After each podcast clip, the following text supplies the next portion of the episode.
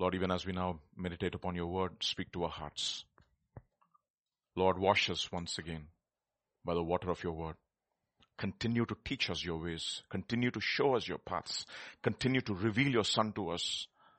Continue to transform us a little more into the likeness of your son. Continue, Lord Jesus, to strengthen our convictions, O Lord, so that we can be prepared for the days to come.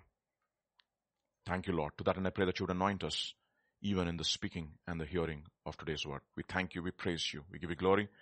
For in Jesus' name, amen. So, we are here in the seventh month and uh, the promises of God always are yes and amen in Christ Jesus. Six months are over. so we continue to prepare ourselves.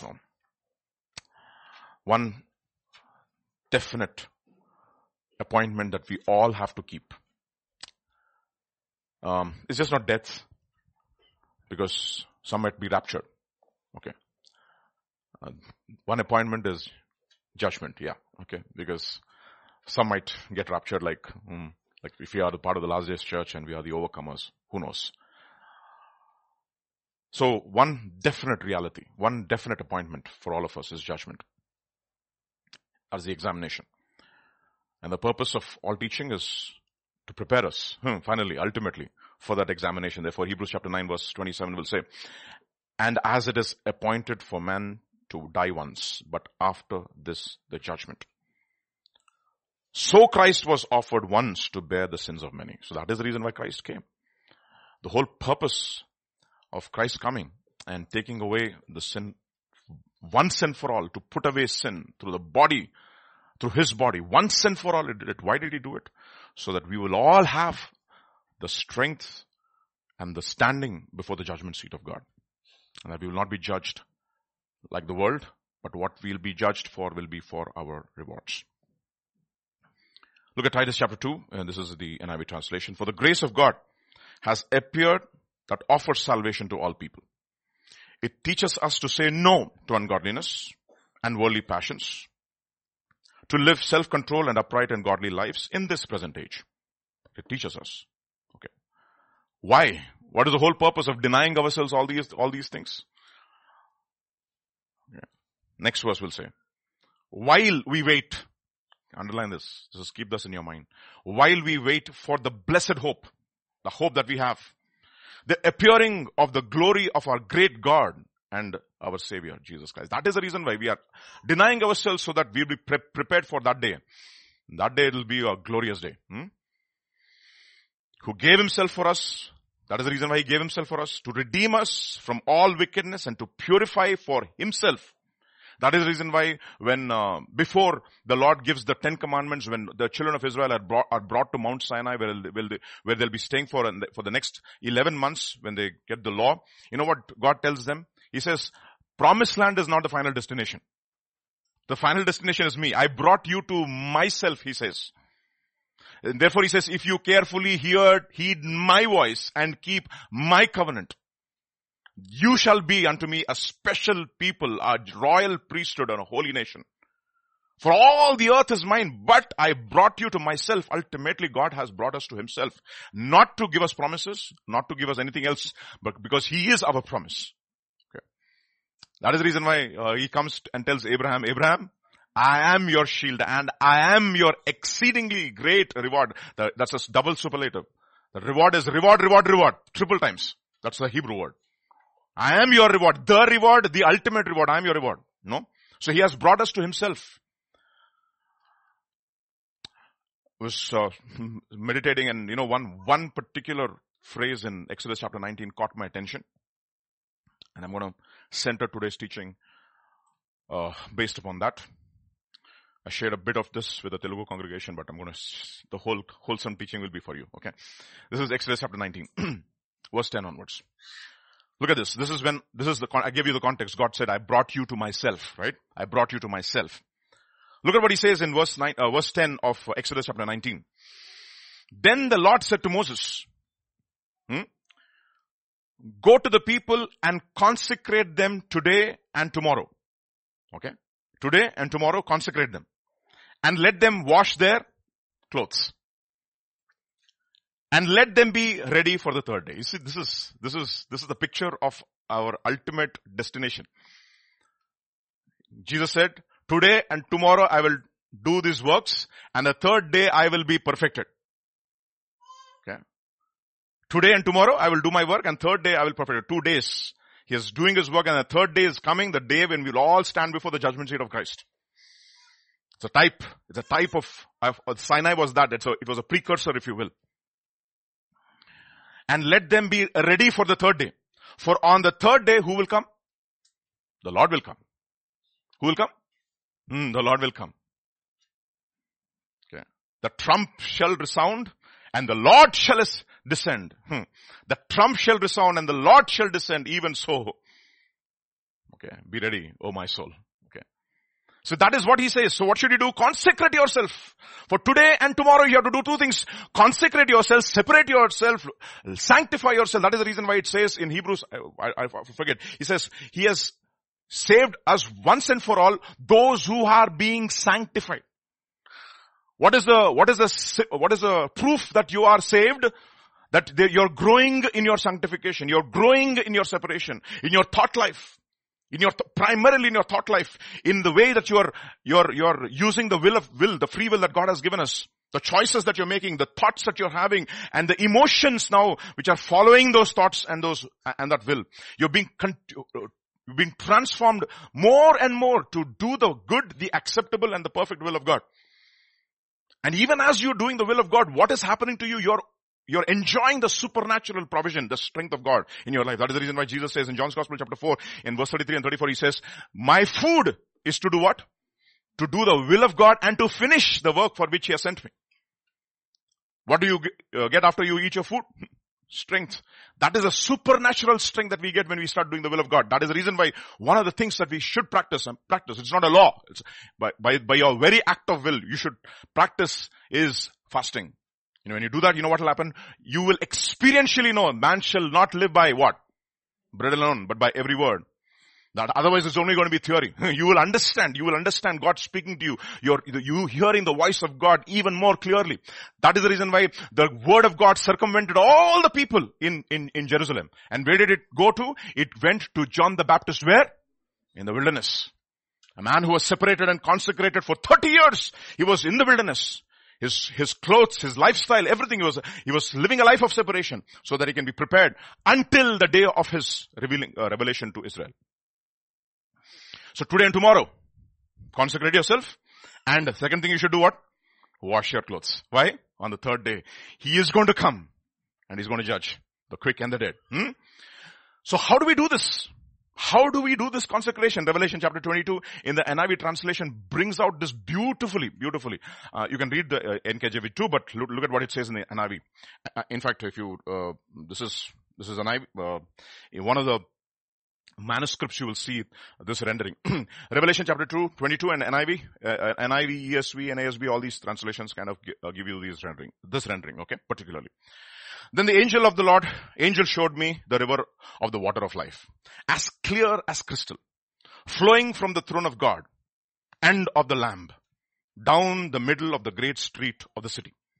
On each side of the river stood the what?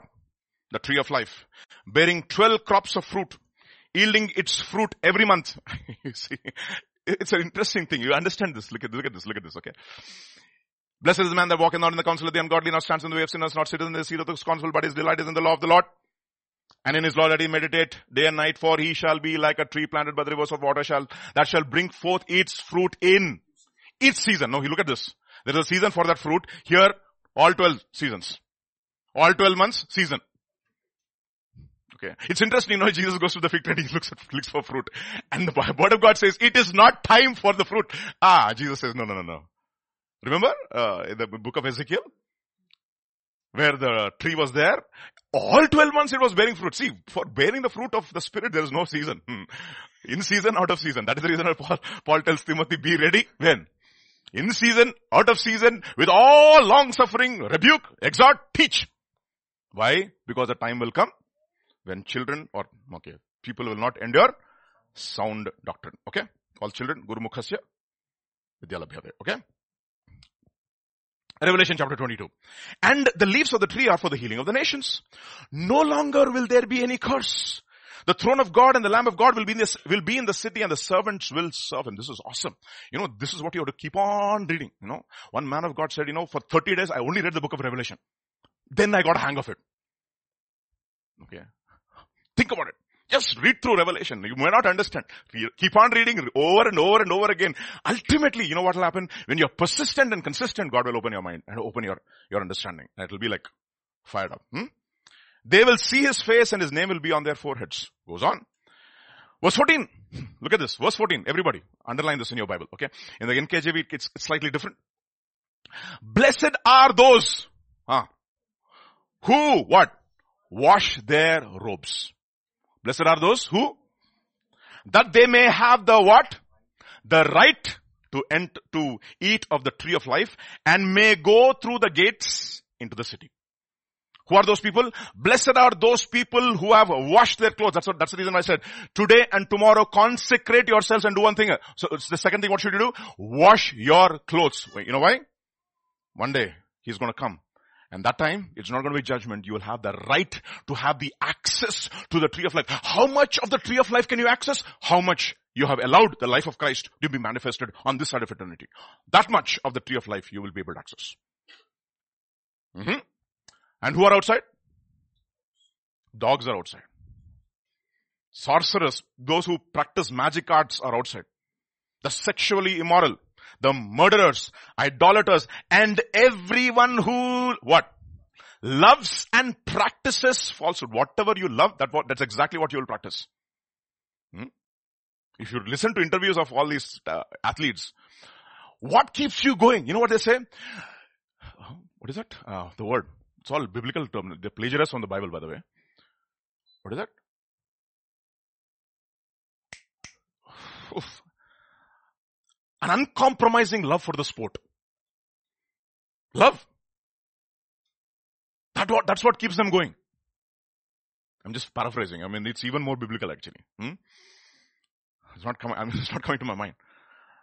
So today's teaching, I can give several uh, titles to it. Sammy, you can choose, but this is my, okay, Sammy is our all man, okay? Every, every man, okay? Wash your robes and be ready, okay? Wash your robes and be ready. Verse 14 of Revelation chapter 22. Blessed are those who wash their robes, that they may have the right. Why are we washing our robes? So that we may have the right to the tree of life.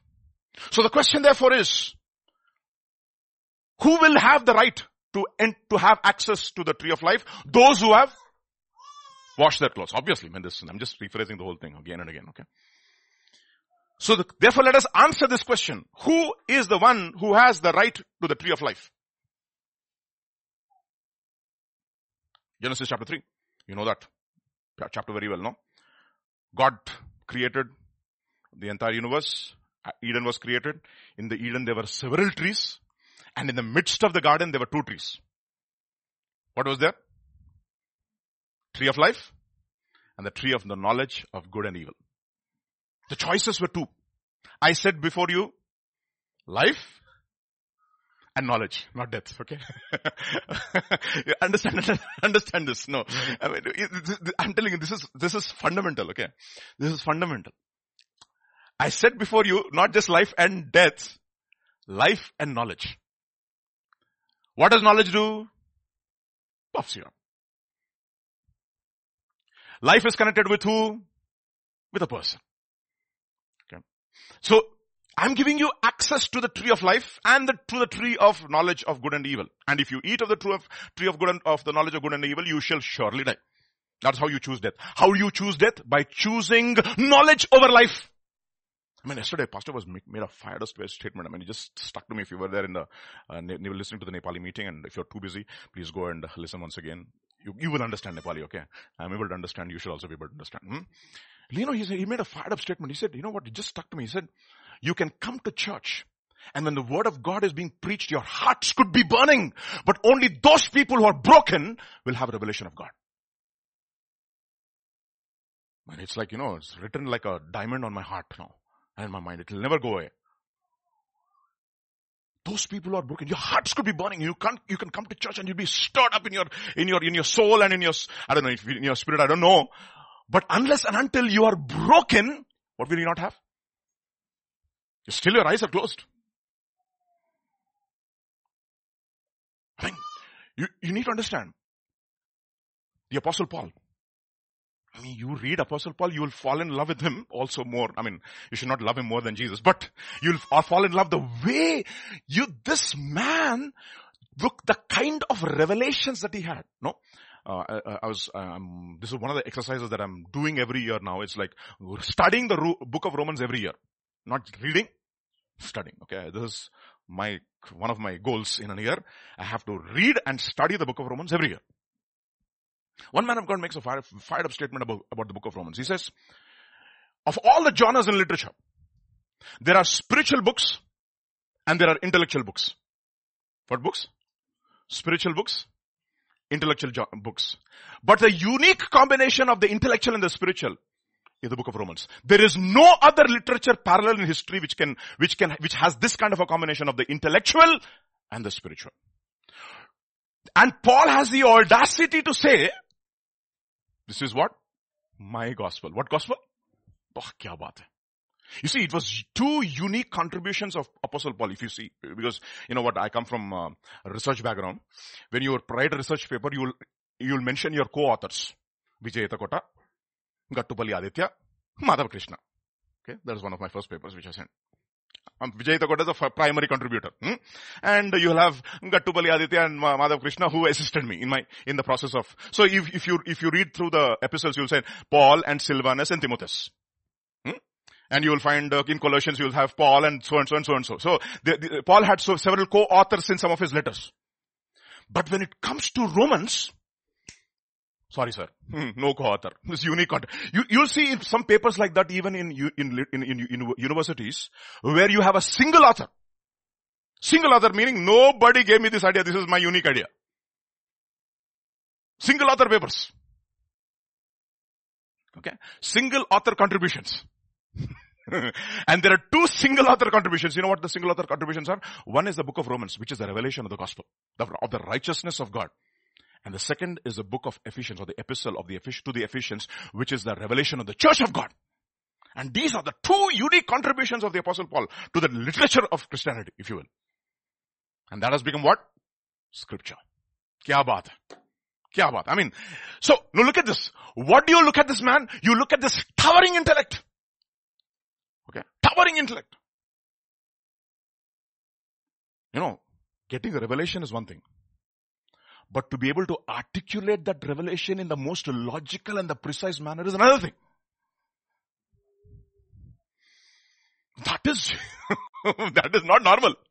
You, you read the book of Revel, uh, Romans, you will say, man, how did this guy even think like this? Towering intellect. But you know how he starts?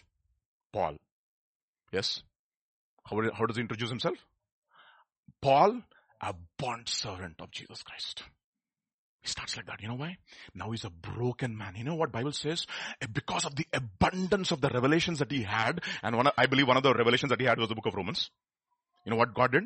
He put a messenger of Satan to buffet him so that he can be broken. And that is how he starts. He says, you know what? Christ Jesus came to save sinners. I'm taking the first place. Peter, not you. All the apostles, not you. I am the first. Who's the first? Paul, chief of all sinners. That's where he starts. So what did he choose? Knowledge or life? Life. So we always are given two choices. What do you want? Knowledge or you want to have life? The choice is always two.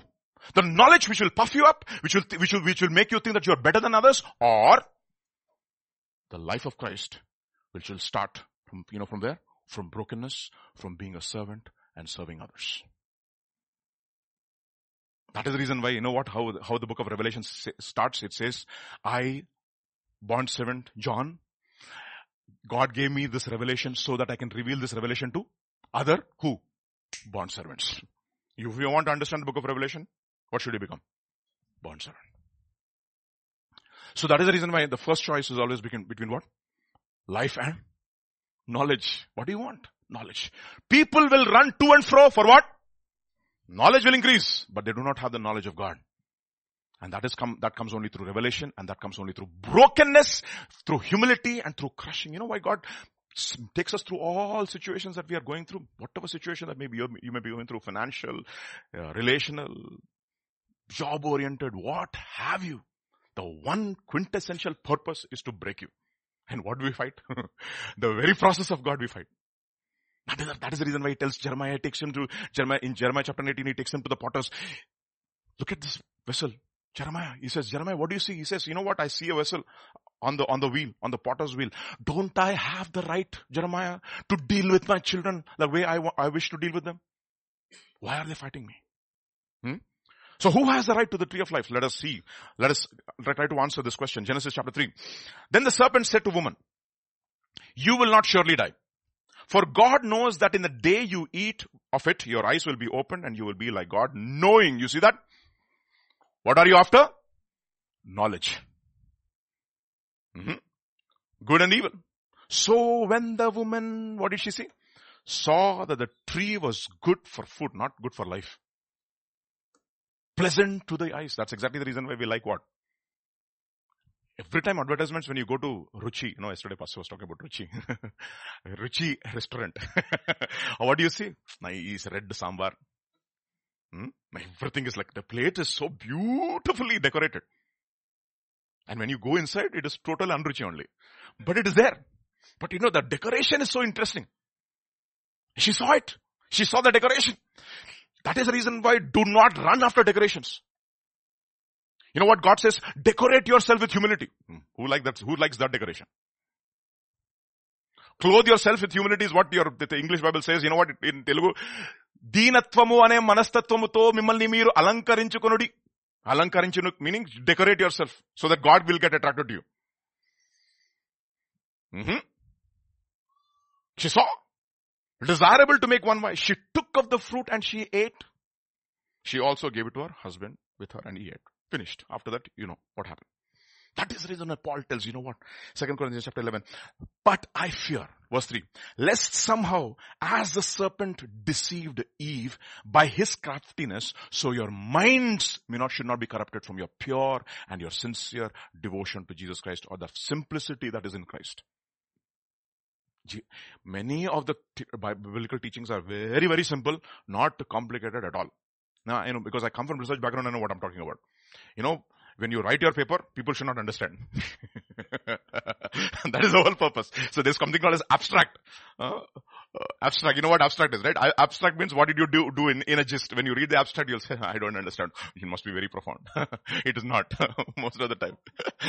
I'm telling you something, you know many of the research papers that I've, that eh, at least the research that we have done, you know, there are small ideas, just tweaking here and there, here and there, here. They're already existing ideas. Just tweak it here a little bit here, tweak it a little bit there, and add a lot of mathematics, and everybody think, oh boy, you're a mathematical genius. That's exactly what happened when I was defending my thesis. I wrote equations on the board, left, right, and center, and the examiner was dazzled. He said, Boba, this fellow is too much. okay, so they dazzle you. But see, the Bible is very simple. Extremely. No mathematics at all. very, very straightforward. Prime factorization, you know, our children are struggling with factorization and everything. No, I tell them it is not. It's very simple.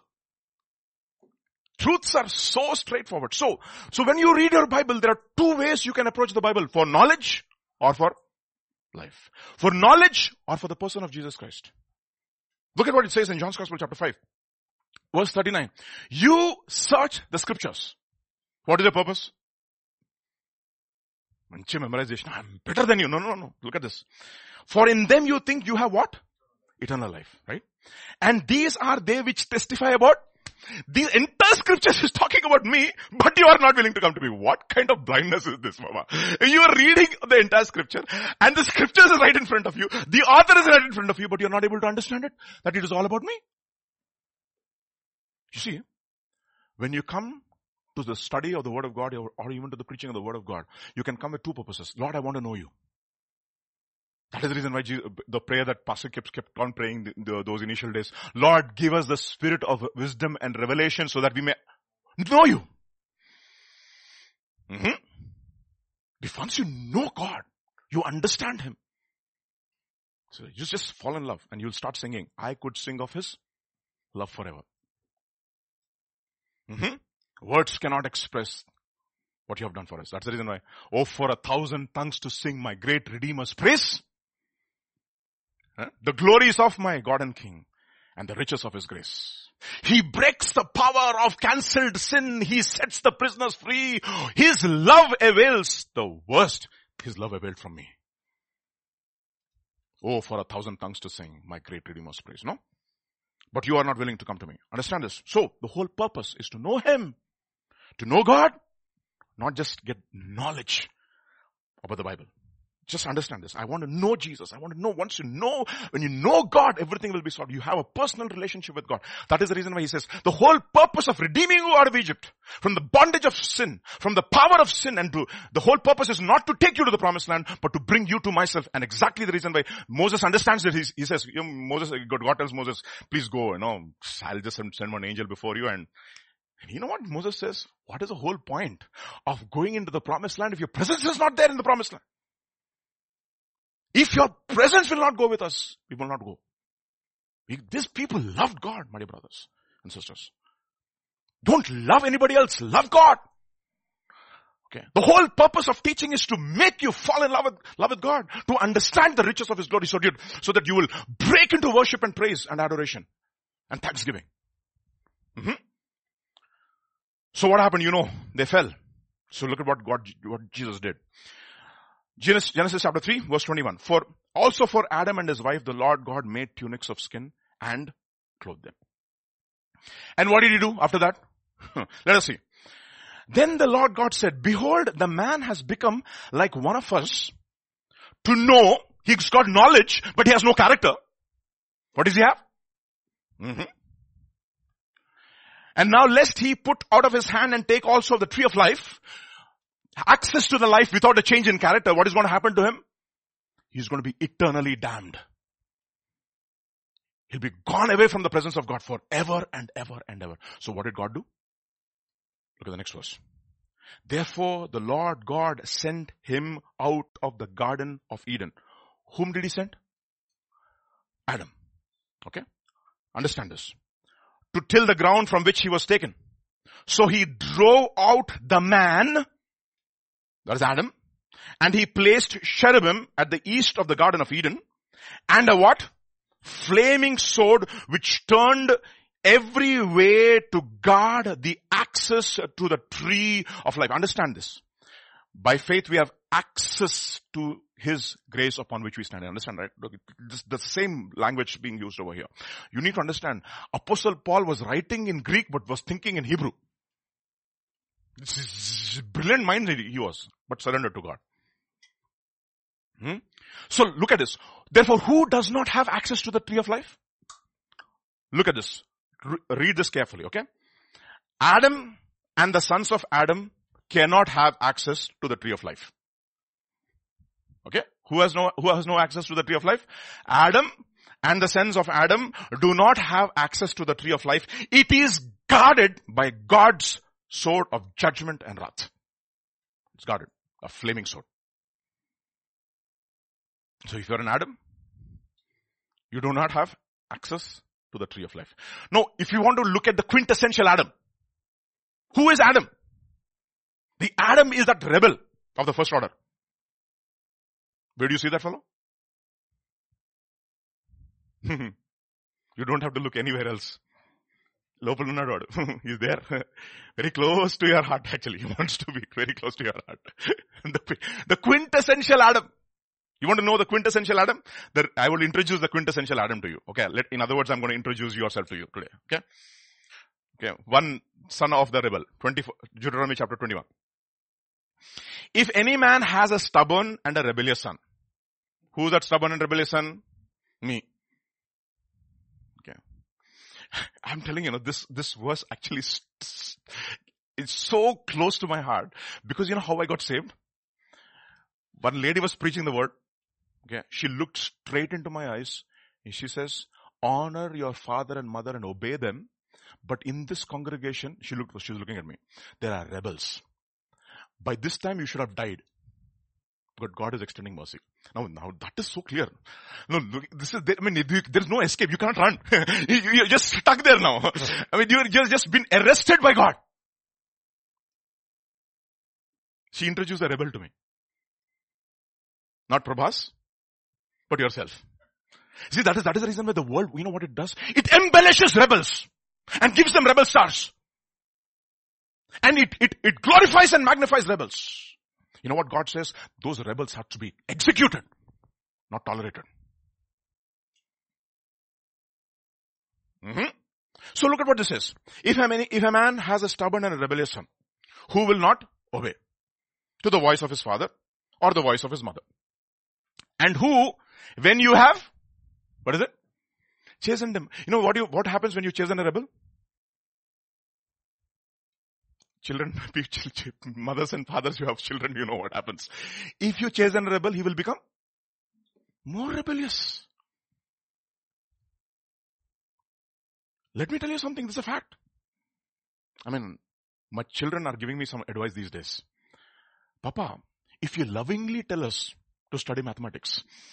We, we will do it. I said, Baba, kya baat hai, you carnal minded fellows. Mean, uh, this is my daughter's suggestion to me. I don't know which, I don't want to mention which daughter, okay?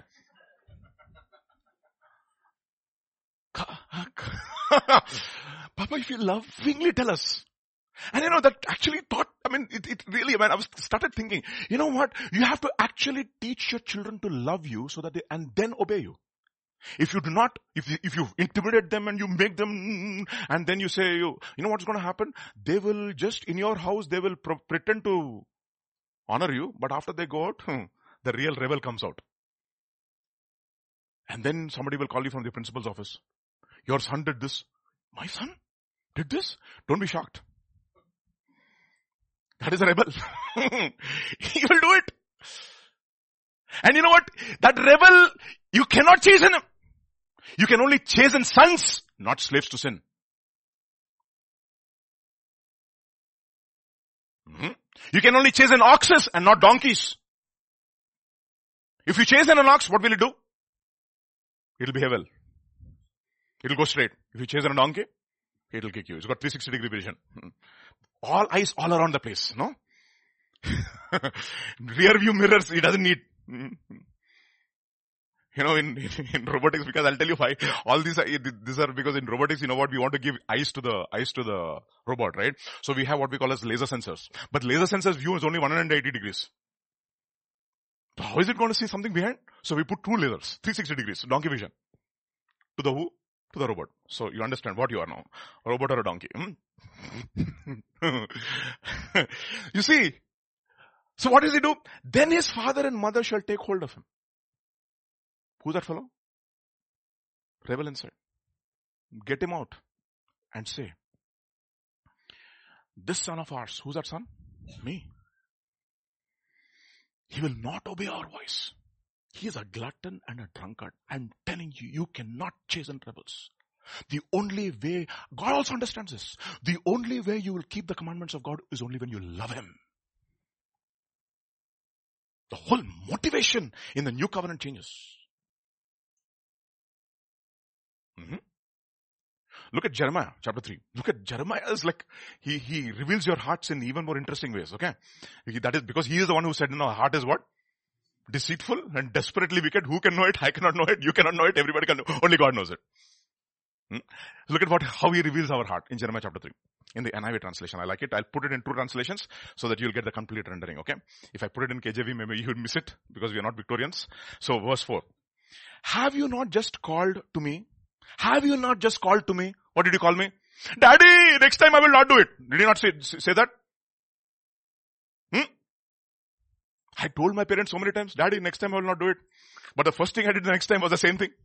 Look at what he says. My father, my friend from my youth, will you always be angry? Will your wrath continue for daddy? Please, daddy, Kopich go No, no, no, please, daddy, don't show me your anger. But you know what? This is how you talk. But you do all the evil want you want to do. This is your problem. Telugu it's very interesting ఇలా చెప్తూనే ఉంటారు కానీ చేస్తూనే ఉంటారు మళ్ళీ మీరు. You will keep on saying the same thing but you'll do whatever you want do that's all rebels are no they will come this pastor your message pastor fantastic powered up fired up etcetera etcetera next day they not there in the church next time pastor I'm coming regular to church that never take the commitment of Adam is a rebel The New Living Translation is even more interesting. Look at what it says. Hmm? Yet you say to me, Father, you've been my guidance from youth. Surely you won't be angry forever, Father. Surely you can forget about it. So you talk, but you keep on doing all the evil you want to do. That's the reason why you know what Jesus says. You worship me with your mouth, but your heart is far away. I mean, you put a distance between me and you. Your heart is not at all there in it. You see, you'll know when you love a subject with your heart, whether your heart is in it or not. You can come and pretend in the class and say, yes sir, book in the chai. Huh? He's like, yes sir, no sir, I know. These people are not understanding anything. They want the class to get over ASAP.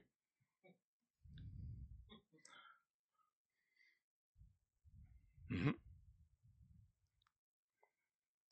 So, then who will have access to the tree of life? Who can have access to the tree of life? Rebels can't. Those who betrayed God can't.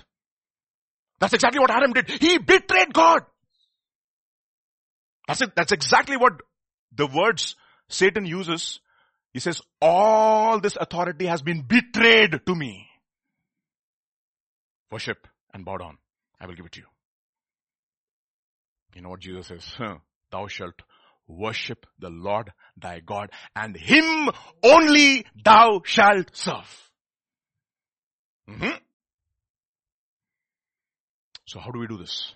How do we have access? Deuteronomy chapter 32 verse 14. For I raise my hand to the heaven and say, as I live forever. This is, this is God talking through Moses. If I wet my, what sword? What did he put outside the Garden of Eden? Flaming sword, glittering sword. And my hand takes hold on judgment. I will render vengeance to my enemies and repay those who hate me. I am going to execute vengeance on my enemies. How is it going to happen? How is it going to happen? But God still says, I still love Adam. I still love Adam. I want to reconcile Adam. I want to redeem Adam. But how is it possible? How is he going to do this? How is he going to reconcile his judgment and his love? How is he going to reconcile his mercy and his truth? Mm-hmm. Look at Zechariah chapter 13 verse 7. You can underline this in your Bible. Zechariah chapter 13 verse 7. Awake, O sword. What? Okay, look at this. Awake, O sword, against my shepherd. Kya? Against my shepherd, against the man who is my companion. Who's that my companion? That is the reason why in 1 Timothy chapter 3, you know what Jesus, what, what Paul says? He says, you know what? There is only one mediator between God and man. Ah, the man, Christ Jesus, who is the man, who is the companion of God, and who is my shepherd. You know what God said? I'm going to take my sword and I'm going to go against my shepherd and I'm going to slaughter him. Verse the same, says the Lord of hosts. Strike the shepherd and the sheep will be scattered. This is exactly what Jesus uses. This is exactly what Jesus quotes in Matthew chapter 26. Look at what it says. Then verse 31. Then Jesus said to them, all of you will be made to stumble because of me this night. In other words, everybody, every one of you will get offended. You know who gets offended? Rebels get offended. Who gets offended? So if you're offended, what are you? Rebel.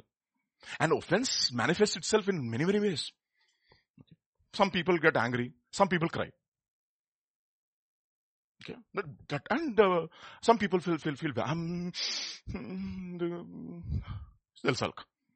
All these are manifestations of rebels only. So even when your children are having tears in their eyes, who is having the tear? The person who's broken because of his sin or the rebel? I should ask this question. Because those tears you also, in, in, in Telugu it's very interesting. Musali kannillu. You know, crocodile. What are you? Crocodile. You're ready to devour. Your nature has not changed. I will strike the shepherd. Look at this. All of you will be made to stumble because of me this night, for it is written, I will strike the shepherd and the sheep of the flock and they will be scattered. And then, you know, Peter is like, no, no, no, no, Lord. No, no, no, no, no, no. No, no, no, no. I'm not a rebel, Lord. Look at what he says. Nay, immediately next verse. Peter answered and said, even if all are made to be offended because of you, I will never be offended. Never say, Lord, I will never, I'm never offended. You are actually offended. When you hear the word of God, Adam is offended and he's there. You know what, what, what you should do, uh, do to Adam? Crucify him. Every day. That fellow is coming. He's there. That, that is the reason why Paul says, I, what? Not die daily. Die daily. Because Adam is there every day in different, different forms. And he's got daughters, two daughters. Actually three. Lust of the flesh, lust of the eyes, pride of life, three daughters. Adam has three daughters, Baba. Marry them, he says. I'm copying it from Pilgrim's Progress. Marry them. Huh? Jesus said to them, assuredly I say to you that this night before the rooster crows, you will deny me three times. You fellow who are so confident and you do not know that you're a rebel, that you do not know that you have, an, you have the Adamic nature. You're still not born again. You still do not have the nature of the lamb. You who boasted the most. Hmm?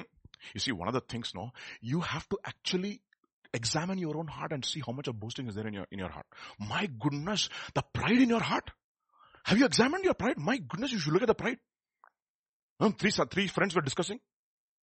One friend said, my, my uncle is so great, he jumped into the uh, Mississippi River and came out of the Hudson River. And the other fellow got even more frustrated and he said, my uncle is so great, he jumped into the Atlantic Ocean and came out of the Pacific Ocean. And the third fellow was like, I'm going to beat these fellows now. My uncle is so great, he jumped in the tank and he came out of the tap. beat that you fellows. You see, you want to, you want to boast. You want to boast about your giving. You want to boast about your giving in secret. Yeah, yeah, so many times. Everybody gives nicely. I give in secret. Boasting. How? Because you're giving in secret. Look at the irony of the Adam. He boasts. I mean, he's looking for opportunities to boast.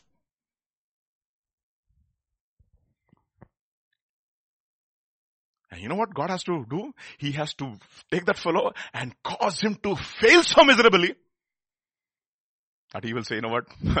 Let me go back fishing. Let me go back fishing, Baba. Peter said to him, even if I have to die with you, oh my goodness, Lord, don't make all these things, Baba. Okay. I will never deny you. So also said all the disciples. But Peter understood this. You know what? He was a rebel. That is the reason why, you know what?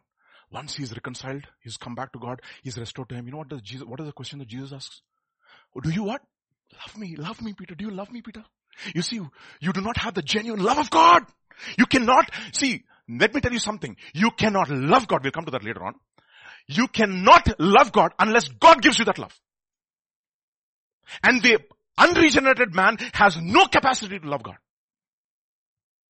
That is the reason when first Peter chapter 1 it says, having been born again of what? Incorruptible seed, the seed of the word of God, what should you do?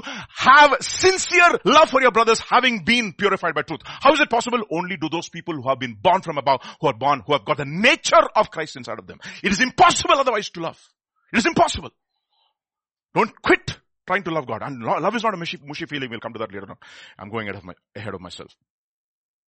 So first Peter chapter 2, you know what, this is what Peter has to say. Look at what he says. He understands this lesson very well. For to this you were called, because Christ also suffered for us, leaving us an example that you should follow his footsteps, who committed no sin, nor was deceit found in his mouth. But what happened? Who when he was reviled, did not revile in return. When he suffered, did not threaten, but committed himself to him who judges righteously. In other words, there's a lot of, lot of depth over there. You know what he's saying? He's just not saying, you know what, God is not, he's going to vindicate me. That is just not the word he's, he's trying to use. He's allowing God for the justice of God to fall upon him for the entire Adamic race. so he can, can reconcile the sons of Adam. Yes, God is going to vindicate me that I'm righteous. But He's also allowing the justice of God to fall upon him. I mean, Peter was, uh, was, uh, was leading worship. Ah, Abel was leading worship. He said, forget what he, I mean, one of the things that he used was, ah, forget, forget the word that he used. He judges, he judged him so that he could reconcile us. And therefore he continues to use certain interesting phraseology. Who himself bore what? Our sins. In his own body where? Look at the phraseology again. Not on the cross, on the tree that we who have died to sins might live for righteousness by whose stripes we are healed. For you were all sheep who had scattered, but now you have returned in repentance, reconciled, that rebel has been reconciled to God in repentance to the shepherd and the overseer of our souls. You have come back to him in repentance. Therefore, the very next verse in the book of Deuteronomy after the slaughter of the rebel. You know what it is? Look at what it says in Deuteronomy chapter 21, verse 22. If a man has committed a sin deserving of death, we just, we just finished on one fellow. Who that fellow? A rebel and a glutton. Hmm? What should he do? He is to put, he is to be put to death and hang on a tree. And what does the Bible say? Cursed is a man who hangs on the tree. And you know what Galatians chapter 3 verse 13 and 14 says? Christ became a curse for us upon the tree. The entire wrath of God, the justice of God fell upon him so that we can be reconciled to God and we can have access to the tree of life. Therefore, if any man is in Christ, what is he? He is a new creation.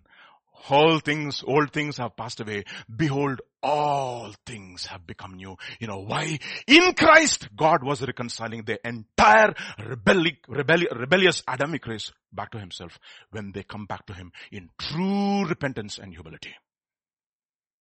What is repentance? The reconciliation of the rebel back to his father. So 1 Corinthians chapter 15 verse 22. For in Adam, what happens? All die. So in Christ, all shall be made alive. Why? Now you are beginning to have access to the tree of life in Christ Jesus because in Christ Jesus, God judged our sin, our rebellion and our curse.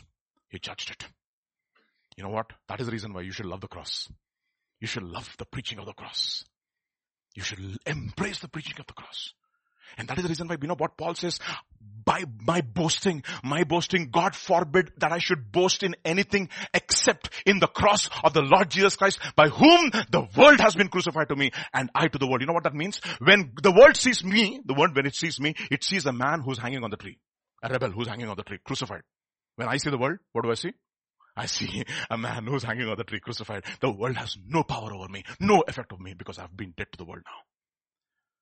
You see, you can never articulate this enough through your life unless and until it has become, it has, it has become part of you progressively. You see, one of the, one of the convictions that I have generally these days, I mean, after, after, you know, pastor been teaching us about fasting and prayer, you know, what I'm, what I'm thinking, know, is like if I have to read and understand any scripture, there's one way I can actually understand it in depth. It's only when I subject myself to fasting and prayer and humble myself before God. You know why? Because every epistle was written from a, from a prison. It was, it was not written by a man who was, was, who was at ease. No. And I, I cannot sit in my easy chair and try to analyze with my mind what a man who is in prison writing it to the church. Understand? We are, people like the pastor was saying, you know, people are cushioned. Every place, every church you go, what do, what do they give you? Cushions. Sit comfortably. Two things. in Nepali service, not yesterday's Nepali service, the day before yesterday. Two things people are after. What are they after? Comfort and what? Security. Who said, who, who said that? Ah, you, oh yeah, in Nepali people will understand. It's comfort and security. Sukhanga undal. What should you do? We have high-tech classrooms. What do you have in your high-tech classrooms? ACs. What will happen to them? They will put our children to sleep. You have never seen classes, no? Sweating, writing notes, and your sweat falling on your notebooks and you're, ink, you're using your ink pen. Well, did you experience that? I mean, see, what do we give our children now? Yesterday, hmm? Separate offices. 2500 pencils. You should look at my, my wife's uh, sisters, okay? Man, they are careful about even a single pencil that they got those days. They have Camlin pencil. No, you know Camlin pencil? With those flowers and the white thing. They have those pencils from those days. Those pencils is to protect, no? Doms. Apsara. Nataraj. என்னடா மச்சா different kinds of pens. You go to Himalaya, you go to the pencil section, you will be lost in the pencil section.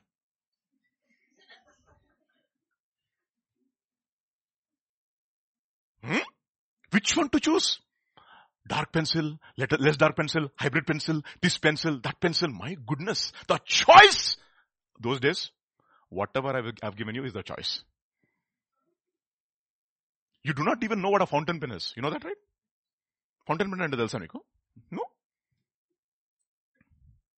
If I say fountain pen, I think they'll say, oh, the, there's some kind of fountain. that is the mindset that they have these days. Huh? Oh, Lord. There was a pilot pen, something called as pilot pen and pilot pen ink. To get a pilot pen, my father used to say, if you get so many marks, you will get pilot pen. And then Parker pen. That is the ultimate signature that you have arrived. Comforts. You see, we are a people who desire comforts. We are gluttonous consumers of meat. Hmm? Understand this. When you read the Bible, don't read it just ordinarily. This, there was a tremendous price which was paid for the word of God. And there's a tremendous price to be paid for the word of God to be preached from the pulpit in an uncompromising way. And if you love comfort, you will never have access to the tree of life. Mm-hmm. In Adam, all die. In Christ, what have you done? You've become made alive. Therefore you have to become born again. That is the reason why I love the word justification. You know what the, the word justification means? It means at least five things. Acquitted. Second, not guilty. Third, declared righteous. What is that? Let's say that. Acquitted. Not guilty. So declared not guilty. So let's do that once again. Okay. Acquitted. Declared not guilty. Declared righteous. The fourth part you don't like. Made righteous. Ah. Made righteous. It's just not a change of label. Salt को change करके sugar बना दिया उसको. Salt change change na. It's not the change of label. You are declared righteous. You are made righteous. And fifth one, just as if you have never sinned. Say that again. First thing. Acquitted. Say that. Acquitted. After me. Okay. Acquitted. Declared not guilty. Declared righteous. Made righteous. Just as if you have never sinned. That is justification. That is the reason why it says, having been justified by faith, we have peace with God. Now we have access to that grace upon which we stand, we have access to the tree of life only through new birth. And therefore we have to have this complete thorough assurance that I'm truly indeed saved. Let us not fool ourselves. Otherwise, we'll be fooling ourselves. Mm-hmm. So, look at what it says in 1 Corinthians chapter 15. How did this happen? How did Jesus accomplish, accomplish this? Verse 45. And so it is written, the first man, notice, notice the phraseology over here. The first man, Adam, became a living soul. Okay, that's a, that's a word. And the, what is that? Last Adam. Who's the last Adam? Jesus is the last Adam. Okay? Became a life-giving spirit. So if you identify yourself with the last Adam, what has happened? The judgment of God has fallen on the last Adam. What, what happens? However, the spiritual is not the first, but the natural. And afterward, the spiritual. The first man is of the earth. And what, what is the next word he's using? What is it? What is it? Second. The last Adam has now become what? The second man through the resurrection of Jesus Christ from the dead. Now you are a new race. What race? The Jesus Christ race. The new DNA is inside of you. You have been born again by the Spirit of God and by the Word of God. The incorruptible Word, the seed of the Word of God, through which you are born again. That is the reason why, you know what Paul, Peter says in 1 Peter chapter 2, he says, you are a chosen what? Generation. You have a new DNA inside of you. Because you are not only declared righteous, you've been made righteous in seed form, at least. And that which is born of God, God, born of God cannot sin anymore. You know why? Because it is born from above. It has got the DNA of God and it hates sin with a perfect hatred and it hates rebellion with a perfect hatred. And it has a desire to please God and to love God. You know why? Because you know why? It's been born again into a living hope and a new hope. Therefore, you need to have this first assurance. You have access to the tree of life only in repentance and regeneration and in new birth. Did you understand that? Look at what it says in Proverbs chapter 11 verse 30. Let's see. Proverbs chapter 11 verse 30. The fruit of the what? Righteous. Okay. you'll, you'll see the word is, is in what? Italics. That means not there. Okay. Okay, let's read that. No, without italics. Okay. Let's cancel out is. Okay. The fruit of righteous, a tree of life. Look at that. Now the whole thing changes. The whole dynamics changes. The fruit of righteous, tree of life. A tree of life. And he who wins souls is wise.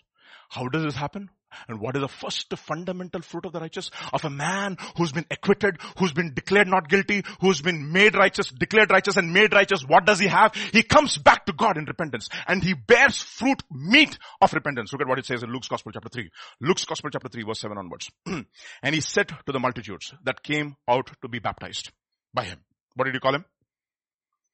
Brood of vipers. Hai?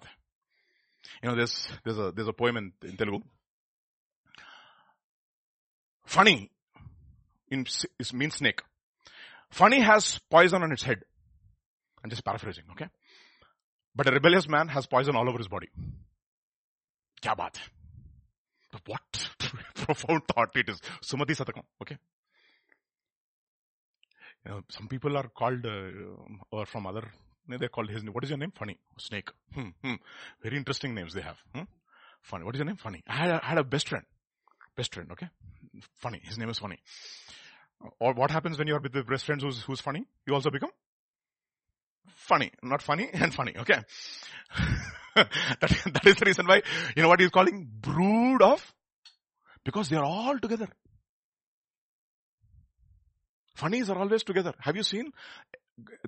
Snakes do not have single individuals. They have eggs, not egg, and when all the eggs hatch, you should see the sight. All the snakes are like this, like this, like this, like this, like this, entangled with each other. That is you, what you are. Brood of vipers. And when you look at it, you'll say, I want to kiss that snake. No. You'll run for your life.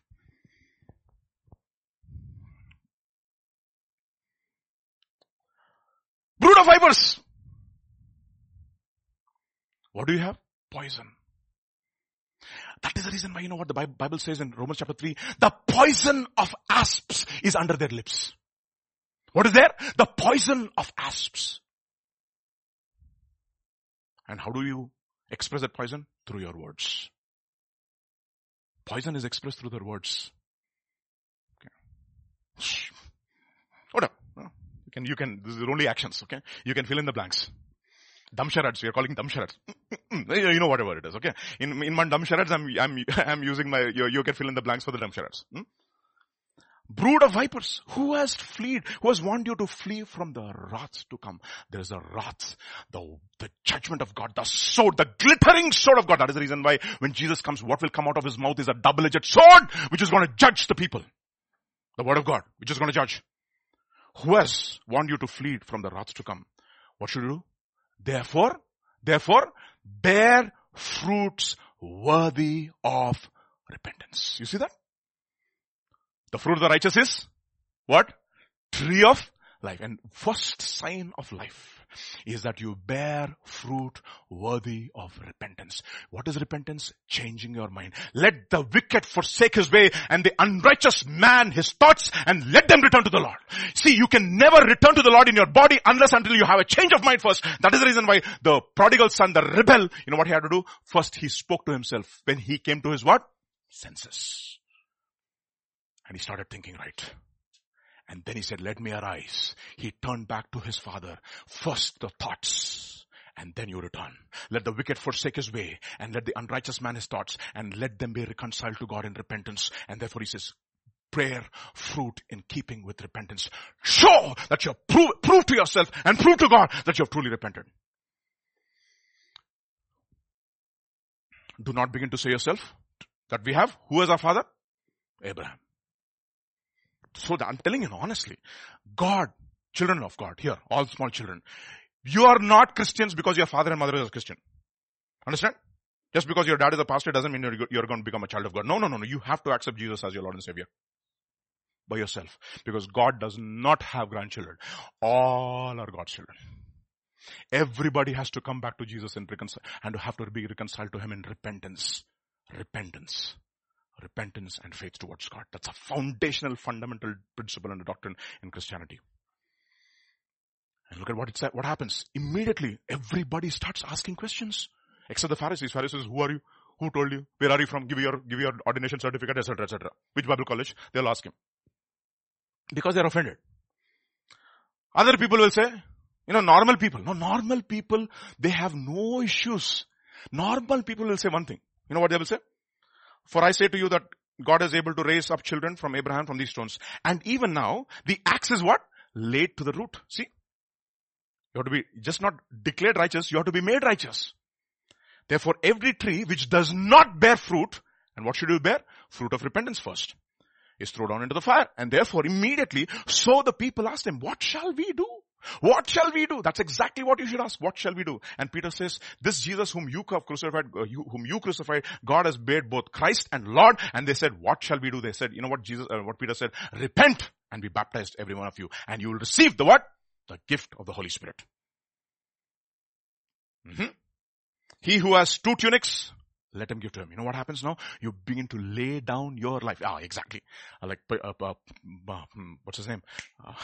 Abel was saying, no? Just like Jesus Christ. Jesus was the one who laid down his life for his disciples. And, and you know what he says in 1 John chapter, 1 John chapter 3 verse 16?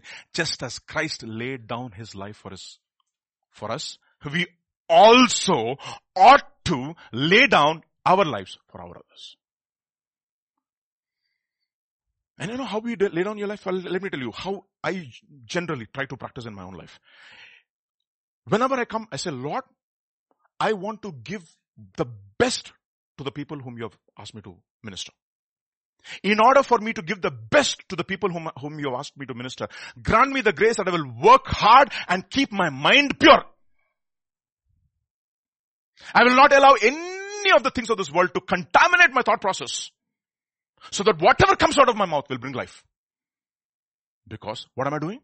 I'm laying down my life in one way so that when I minister to you, I minister life. Therefore, the Bible says, if any man desires to come after me, what should he do? He should deny himself, pick up the cross, and then follow me. Mm-hmm. It's a resolution you have to take. I'm teaching this uh, children one saw one hymn, no? They're beginning to like it. I am resolved. No? I am resolved to follow my Savior, leaving my sin and strife. I am resolved to follow my Savior, leaving my sin and strife. He is the true one. He is the just one. He has the words of life. I am resolved to follow, I am, I am resolved to enter the kingdom, leaving my paths of sin. I am resolved to enter the kingdom, leaving my paths of sin. Friends may oppose me, force may beset me, still I will enter in. Kya baat? I will hasten to him. Hasten so glad and free. Jesus, what is that? Jesus, Jesus, greatest, highest, I shall come to thee. Mm-hmm. Okay. Understand this. Starts there. Laying down your life, right? And then again, the tax collectors came to be baptized and said, teacher, what shall we do? Don't cheat. Don't cheat. Okay. Don't intimidate people. See, there's certain things you have.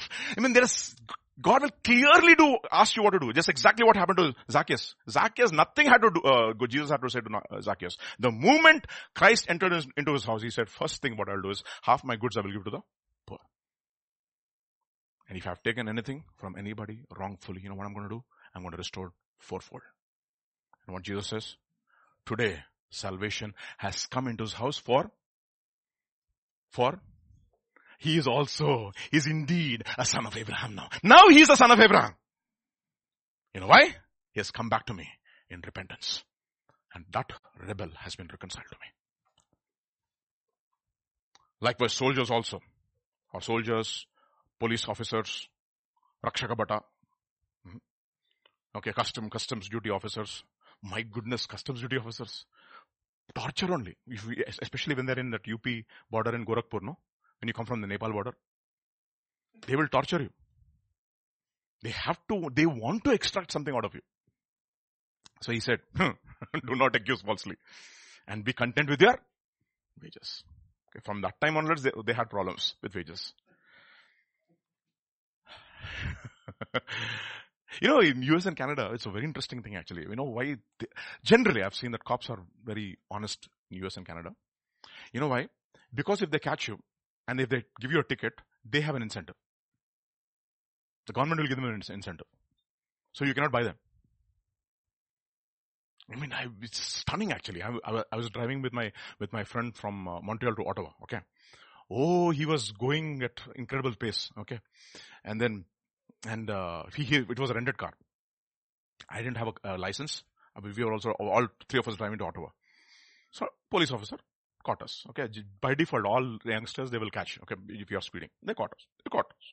He says, you, you seem to be in a hurry, he said. Sir, sorry, sir, sorry, sir. In Desi, no? Uh, sorry, sir, sorry, sir. They said, okay, can, can I have your license? He said. Yeah, he just showed the license. He looked the license, he took the license, he went to the, uh, to the, to the computer and he typed his license number and he realized that time that his license expired. He says, uh, does any of your friends have a license? What do we have license? No license. You cannot drive your car. No, in India, sir, sir, sir, sir, sir, sir. No, you cannot drive your car, you cannot drive your car.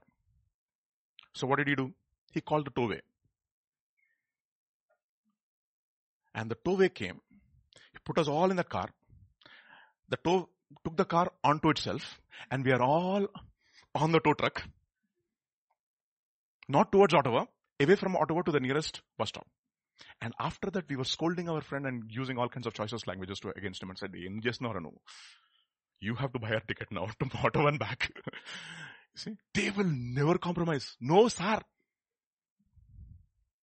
It's not, it's not going to work. I mean, it's, it's, it's scary only. I mean, I mean from New York to Montreal remember Vasudevan Janardhan ಐಡ್ಸಡ ನೀವು ಐಡ್ಸಡ ಐಡ್ಸ ಓರೇ "You shut up, you fellow," he said, "No." And then the ticket came. What is the ticket? The state of New York versus Vasudevan Janardhanan. What is that? You sinned against the whole state. you fellow. oh, unbelievable. You see, they don't compromise. Because they paid well actually. They paid well. I mean, compared to India. India, I don't know. I'm just not going to say too much. Content with your wages. They'll, he will ask you to do what, what you, you, he will specifically tell you, specifically tell you what you should do. For, for, for uh, Paul, he said, what must I do? He said, you go and shut your mouth. I will tell you. What will, progressively I will tell you. He will tell you. Don't worry. Okay. Proverbs chapter 15 verse 4. Next. Tree of life. A wholesome tongue. Ease is there, no? Remove ease, no? A wholesome tongue a tree of life.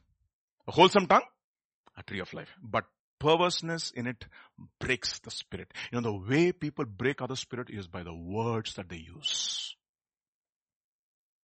ఎందుకు పనికి రాకుండా రాకుండా పోతావు that is our standard use in our in our homes no ఎందుకు పనికి రాకుండా నువ్వు వెళ్ళిపోతావు అడుక్కొని తింటావు అడుక్కొని that is all our language if you do not study you'll become a beggar and so the motivation for you to study is what? I do not want to become a beggar because the, the, the, because you have all that all these thought processes running in your mind. Amma valogalam talle, and that lady said chichipo. That chichipo is the most uh, that, that is something which you want to avoid. And so what do you do? You study, and that is not the way you motivate children. My daughters were very very wise when they came to me. Papa, love us. Tell mathematics in love, and we will begin to love mathematics. I said, okay, thank you. You see, Perverseness in the tongue will break the spirit. You see, that is what we need. The anointing of God over our tongues. So how do we get these tongues? You know what? Tongue is a weapon. And that's what James chapter 3 says. All kinds of animals, fish, serpents, reptiles, snakes, wild animals have been tamed. They become sadhu in Telugu. They become sadhu Sundar Singh. What? All the animals in those world have become sadhu Sundar Singh except one, one animal. What is that fellow? Tongue. That cannot be sadhufied. You cannot sanctify that fellow. But if you have, that's what he says. If a man is able to bridle his tongue, what kind of a man is he? Perfect man. Not the one who wears raiments. raiments. Who is the complete man? Who has got power and the control over his tongue. How do you get control over this instrument? Again, the way of the cross. Look at what it says in Romans chapter 6. Therefore, do not let sin reign in your mortal bodies, that you should obey its lusts. And do not present your members as instruments of unrighteousness to sin, but present your members to God. Present yourselves to God first. Present yourselves to God as being alive from the dead. Again, that is again, again, again the cross. And your members, what are, what are your members? Tongue, eyes, ears, etc. Starts with the ears. Start with what? Ears. As instruments of righteousness to God.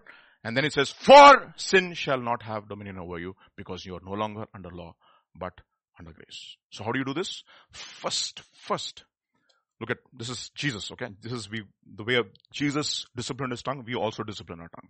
The way of Jesus. What is the way of Jesus? Isaiah chapter 50, verse 4. The way of Jesus, okay? The Lord has given me what? The tongue of a disciple. What do you need? The tongue of a disciple. శిష్యునికి తగ్గిన నాలుక నోరు కాదు నాలుక You need a tongue of a disciple. How do you get the tongue of a disciple, my dear brothers? Look at what it says. So that you may know how to sustain the weary one and not break the spirit. What breaks the spirit? Perverseness in your, in your, in your tongue. Breaks the spirit of people. You're perverse. You're crooked in your, in the way you talk. There, there is, there is double meaning. There is, there is intimidation. There is what, what do you call? There is, uh, sarcasm. You put down people. You call them names. You know, there is a difference in hasyam and apahasyam. You know what hasyam means? Comedy. Apahasyam means mockery. Co- not comedy, uh, laughter, laughter, or, or, or, or humor. Hasyam means humor and Apahasya means mockery. Mockery, actually mock. So what people do in movies, they mock. There's no humor. Hey, you're black, you're fat, you're, what are you doing? You're, you're pulling down people with their, with your tongue. There's perverseness in your tongue. We are not against humor. There is humor. That is hasyam. And that is the reason why blessed is a man that walketh not in the counsel of the ungodly, nor stands in the way of sinners, nor sits, sits in the seat of the what? Scoffers. You know what is it, what is it, what it is in Telugu? Apahasakulu. You know what apahasakulu? These are people who mock. And that is the reason why the Bible says, in the last days who will come? Scoffers will come who are driven by their own lusts. Wholesome tongue. You need a disciplined tongue. And in order to get a disciplined tongue, you know what you should do? How many years did God give you? How many years? There's a proportion. Proportional hearing and proportional speaking. Twice hear, half speak. What is it? Ah, very clear. So what does he do? So he may know how to sustain the weary one with a word. He awakens me morning by morning. He awakens my ear to listen. The Lord has opened my ear and I was not disobedient nor I did not turn back. I did not become a rebel. How is a rebel broken? By giving his ear as instruments of what? Righteousness to God. And once you have disciplined your ear, what do you have? A disciplined tongue. Therefore, one of the things that you need to do when you come to church is Ecclesiastes chapter 5. Look at what it says in Ecclesiastes, Ecclesiastes chapter 5, verse 1 onwards. Guard your steps as you go to the house of God. And approach to what? To listen rather than to offer the sacrifice of fools. For they do not know that they, that they are doing evil, evil. Do not be quick with your mouth or impulsive in your thought, bringing up a matter in the presence of God. For God is in heaven and you are on earth. Therefore let your words be few. Talk less, listen more. Talk less, listen more. Discipline. That is the reason why the best part of the worship service, the best act of worship, you know what is the best act of worship? When you give to God your undivided attention when the preaching of the word of God is happening. And you know who the, who the pastor is? He's the worship leader. He's the actual worship leader. You know why? He's drawing your attention not to himself, but to the word of God. And when you say, Lord, speak, your servant is hearing. And that is the reason why his name is what is, what Samuel means? You know what Samuel means? The Lord hears Samuel. Why does the Lord hear Samuel? Because Samuel hears the Lord. Simple equation. Simple equation. Shama El, meaning the one whom Lord, the God hears. The, the Lord hears. And what does Shema El? Because El Shema. because Samuel hears the Lord. You see? Okay, so first thing, come to God in repentance. Second thing, what is that? Give your tongue to God, especially the instruments of your body as instruments of righteousness, especially your tongue and your ear. Your tongue and your ear. Your tongue and your ear. So the more you hear the word of God, more what you will speak is words of faith. Oh, nothing is happening in my life. Nothing is happening. Nothing is happening. Yesterday you should listen to the Nepali service. Don't be anxious. Oh, July is there. So many bills to be paid. Huh. You know what God, Jesus says? Sit down. Sit down. Give to me what you have in your hands. So many bills to be paid. So many things. Anxious, anxious, anxious, anxious. And don't speak your anxiety. Be sit, be still in his presence and listen to what he's saying. Okay. Be still and know that I'm God. In other words, if you're still, you will not know that he is God. That is the reason he tells Martha, Martha, you are troubled and worried and tossed about with so many things, but one thing is needful and Mary has chosen that one thing. What is that one thing? to sit at my feet and listen to my voice. Listen, listen, listen, listen, listen, listen. Okay. To speak for let's say one hour, you know what? The proportion is at least 20 hours of listening. I'm giving you the equation. I'm not, I'm not joking. To speak for one hour is equal to 20 hours of listening and studying and hearing And why do you have, why, why, why is there confusion in your life? Because you have not listened carefully to, to, to, to, the instructions. One of the disciplines we have to teach our children, listen carefully to what I'm saying. Listen carefully to what I'm saying. Do not make, read carefully the instructions. Listen, listen, listen carefully. Mm-hmm. Understand this. The third thing, Proverbs chapter 3.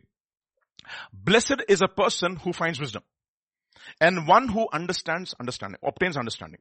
For her profit is better than the profit of silver and her produce better than fine gold. Than gold. She is more precious than jewels and nothing you desire can compare to her. And who is this? He's talking about wisdom. In other words, put a premium on the word of God. Put a premium on the exposition of the word of God. Say, Lord, I'm all ears. What am I?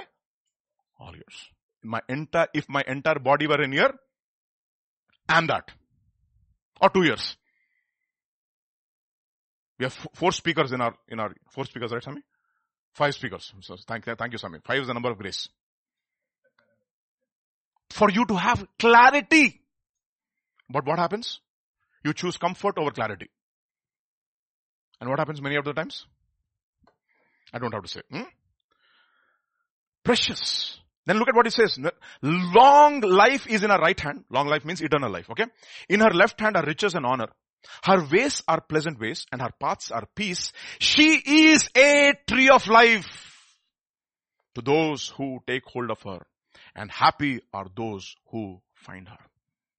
Okay. Put a premium on the word of God. Arundhati, put a premium on the word of God. Okay na? Mm-hmm. Put a premium. Okay. There is dhyanam, there is paradhyanam. You know what dhyanam means, right? Concentration. Paradhyanam means dream. So interesting now.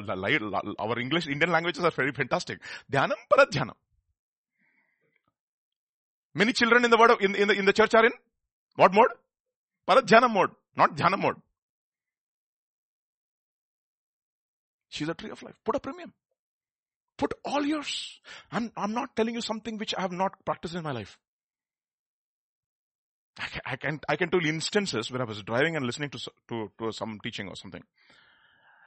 Because there was no clarity, I wanted to listen to something. I just pull my car to the shoulder, rewind, and, re- and listen again. Put a premium on that. Look at what it says in John's Gospel chapter 6. The one who eats my flesh and drinks my blood. What is that? Tree of life, right? Has eternal life and I will raise him up in the last day. For my flesh is true food and my blood is true drink. The one who eats my flesh and drinks my blood remains in me and I in him. So, then many of his disciples, when they heard this statement, when they heard this, they said, this statement is very I, I, like the NASB, okay? It's, it, uh, uh, other translations will use the word hard teaching. This play, these words are very unpleasant.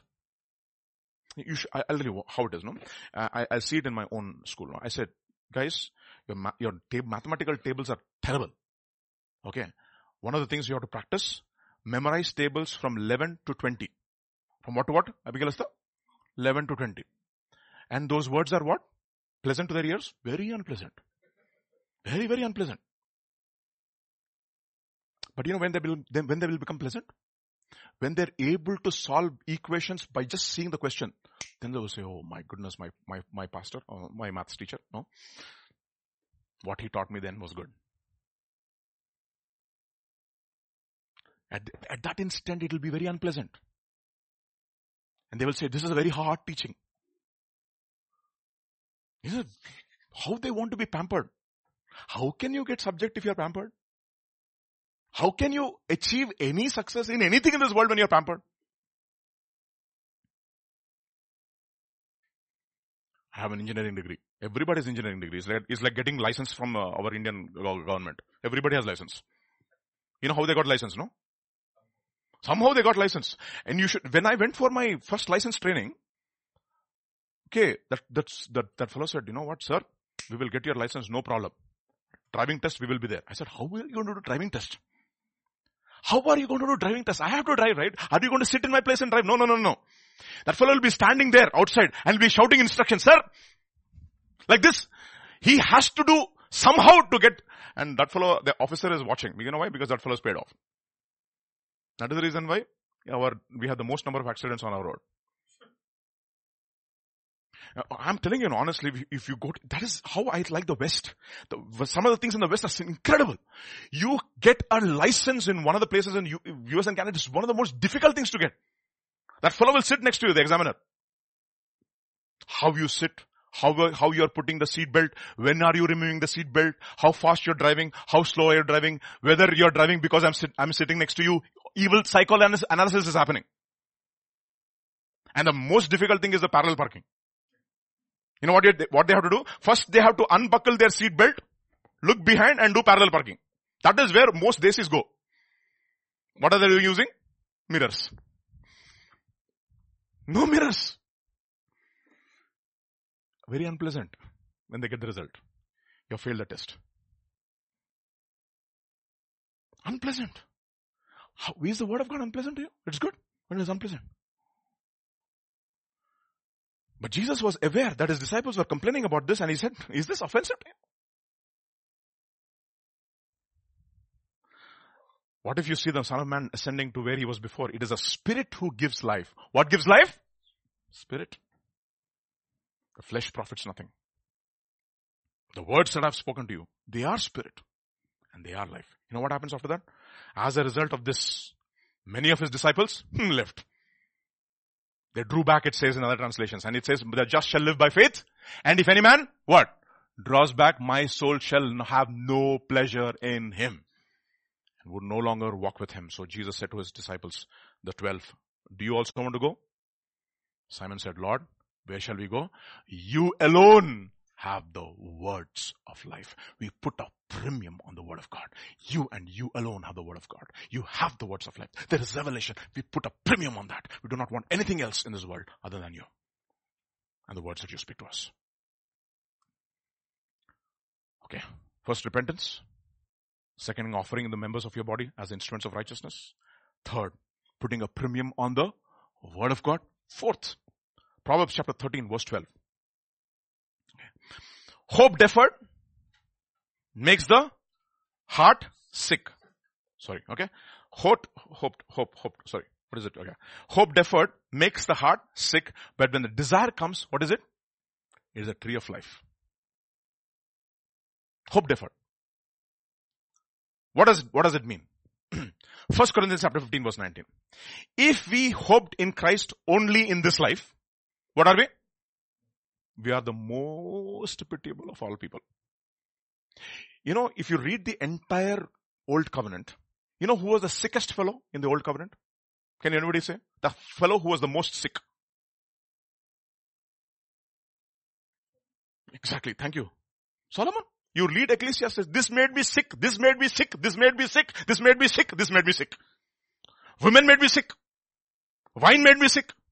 Laughter made me sick. Madness made me sick. Knowledge made me sick. Project made, projects made me sick. Righteousness made me sick. Wisdom made me sick. The sickest fellow in the old covenant was Solomon. You know why? He wanted life not under the sun, but under the sun. His life was completely in this life. And you know what he says? Ultimately everything is what? Chasing after the wind. Sickest fellow. Not even Naaman. Not even the person who had uh, lepro, lepros, leprosy. The sickest fellow was, was Solomon. You should see. He confesses, I, this made me sick. That made me sick. Madness made me sick. You know what? He pursued madness. Do you know that? He pursued madness. And he did not become mad. I mean, he says, my heart was guiding me with wisdom, it says. Kya baat? Try, don't try all that tricks. You know, it's like, you know, don't try this in home. And you read the book of Ecclesiastes, don't try this in your life. Read me. Hope deferred makes the heart sick. Where is your hope? It depends upon where is your hope. Hope is in the person of Jesus Christ when he's coming back. Look at what it says in 2 Corinthians chapter 4. The man who was the man after the, after the Lord Jesus Christ. Verse 16. Therefore we do not lose heart. We do not lose heart. It does not, that does not made my heart, heart sick. You know why? Why? But though our outer person is decaying, Yet our inner person is being renewed day by day. How? For our momentary and light affliction. What kind of light and momentary affliction did you have? Beaten five times, 39 lashes. That is the momentary affliction. 39 times 5. Just, just do a calculation. How many times, how many lashes was he given? Shipwreck so many times. Hunger often. Fasting often perils of enemies, perils of false brethren, perils with so many perils, perils at sea, perils at land. What is he calling it? What moment, what affliction? Light and momentary affliction. You know why? Because he has a deferred hope and that is on the other side of eternity. For our momentary light affliction is producing for us an eternal weight of glory far beyond all comparison. This is the NASB translation. While we look not at the things which are seen, but at the things which are unseen. For the things which are seen are temporary. The things which are unseen are eternal. Therefore, if your eyes are on the temporary, it will make your heart sick. I'm telling you, honestly, over and over I will tell you this. If your eyes on a temporary, it will make your heart sick. If you do not focus your eyes on Jesus, it will make your heart sick. Everything will sicken you. It's like this, no? Morning, you, what is your favorite food? Let us say, biryani. Morning, biryani. Lunch, biryani. Dinner, biryani. Next day morning, biryani. Lunch, biryani. Next day, biryani. That's exactly what happened to the children of Israel. How many days did God give them meat to eat? 30 days until it came out of their nostrils and they started hating it. That's exactly what will happen. Hmm? Okay. So these are all temporal. Only God can give us. That is something, that is the reason why keep your eyes on the eternal things and not on the temporal things.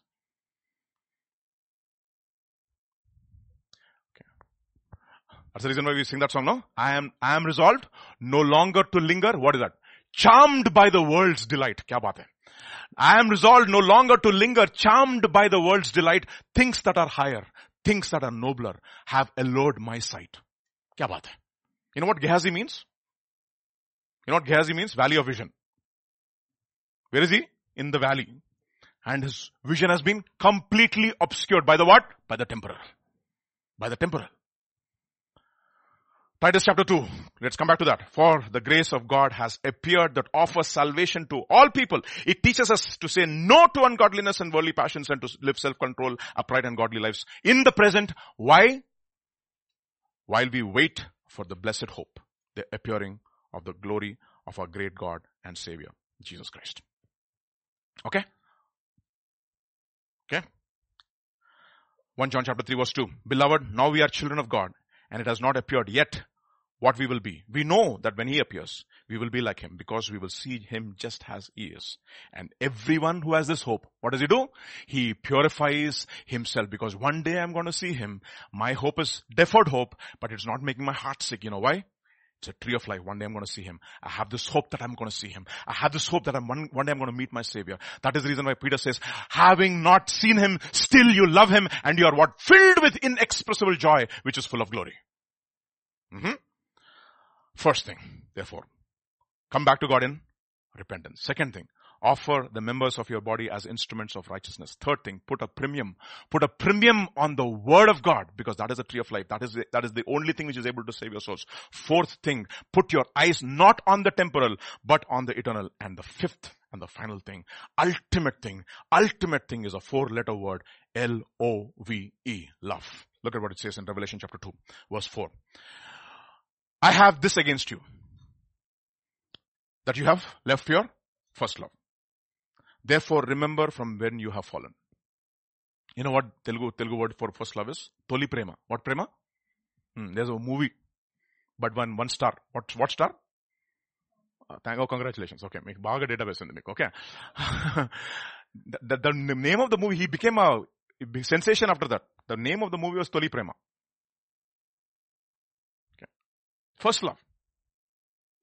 You know what? Ultimate Toli Prema is towards God, not towards any man. You know what? They will make you sick. If your Toli Prema is your wife or your husband, they will make you sick. Honestly. Only God can fulfill you. Nobody else. How long will you stay at home and look at each other? And one day your wife will say, please get out of the home, do something. What is he doing? You are making me ah, sick. That is the reason why the maximum number of divorces when? During lockdown, ironically. Why? You make me sick. I thought you fulfilled me, but you are making me sick. it's interesting. During lockdown, we were the people who were maximum who stayed away from the wives. It's interesting, isn't it? because we were in the church office for almost like 50 days at a stretch. Huh? I mean, I mean, I don't want to say so many things. I have so many my words, verses which are coming to my mind, but I don't want to offend you, okay? Okay. Therefore, remember from where you have fallen and repent and do the deeds that you did first or else I'm coming to you and I will remove your lampstand from your place unless you what? Repent. Repent of what? That you have fallen from your first love. The one who has an ear, let him hear the Spirit says, to the one who overcomes verse 7, I will what? Grant him to eat from the tree of life, which is in the paradise of God. You know, one of the things that you access, that, that's, that's what I said. The motivation for all of these things is the love towards God. And how do we love Him? We love Him because He first loved us. And we love Him because we were people who are undeserving, undeserving sinners. And our response is, response is because of the love that we have, uh, that we have, that we have experienced from him, from his side. Look at, look at what it says in Luke's Gospel chapter 7. I, I wrote it as like 7, but it's Luke 7. Okay. I'm sorry for the typo. Like 7. Okay. It's not Luke 7. It's like 7. And I think it's, um, hmm, tongue in cheek. Then he turned toward woman and said to Simon, do you see this woman, Simon? I came into your house. You know how you inv- invited me? I'll tell you how you invited me. You said, Jesus, there is food in our house. Come off. And you know what you did? You made Jesus sit in line with others. You know, in, in our, uh, uh, in our, uh, Andhra, after the wedding is over, there is what we call as meals. You know what they will, how they will uh, serve the meals? Everybody sits in one line. Okay. All the guests are in one line. Who's there among the, among the guests? Jesus also is in that one line. Hey, Sambar, come here. Serve here. Hey, Bulal, come here, serve here. That is how service is happening. And in the midst of all this, one woman comes. There are hundreds of guests over there. In that line, Jesus is also sitting. No invitation, nothing. I mean, if you go to, just generally if you go to some pastors conferences or some meetings when they, when, when they invite pastor along with me, I mean, along, past, along, past, for they invite pastor and then I'm also a tag along, okay? I just do tag, okay? And then they, after the meeting is over, they give us respect and honor. They'll say, please sit here, sir. We will separate separate meals for you. You are not in the same group as the others. I mean, we will not make you sit with the others. But what does Simon do? Everybody. The creator of the universe is also going to sit in the same line. And he's going to wait for sambar like the rest of us. No respect. Look at what, what happens. Do you see this woman, Simon? I came into your house. I came into your house and you treated me just like anybody else. You did not give me any special, special invitation, Simon.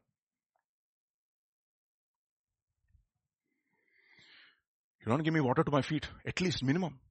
Sanitizer also didn't give me. You get COVID or don't get COVID, you just eat. That's it. Whatever I give you. You don't give me a kiss.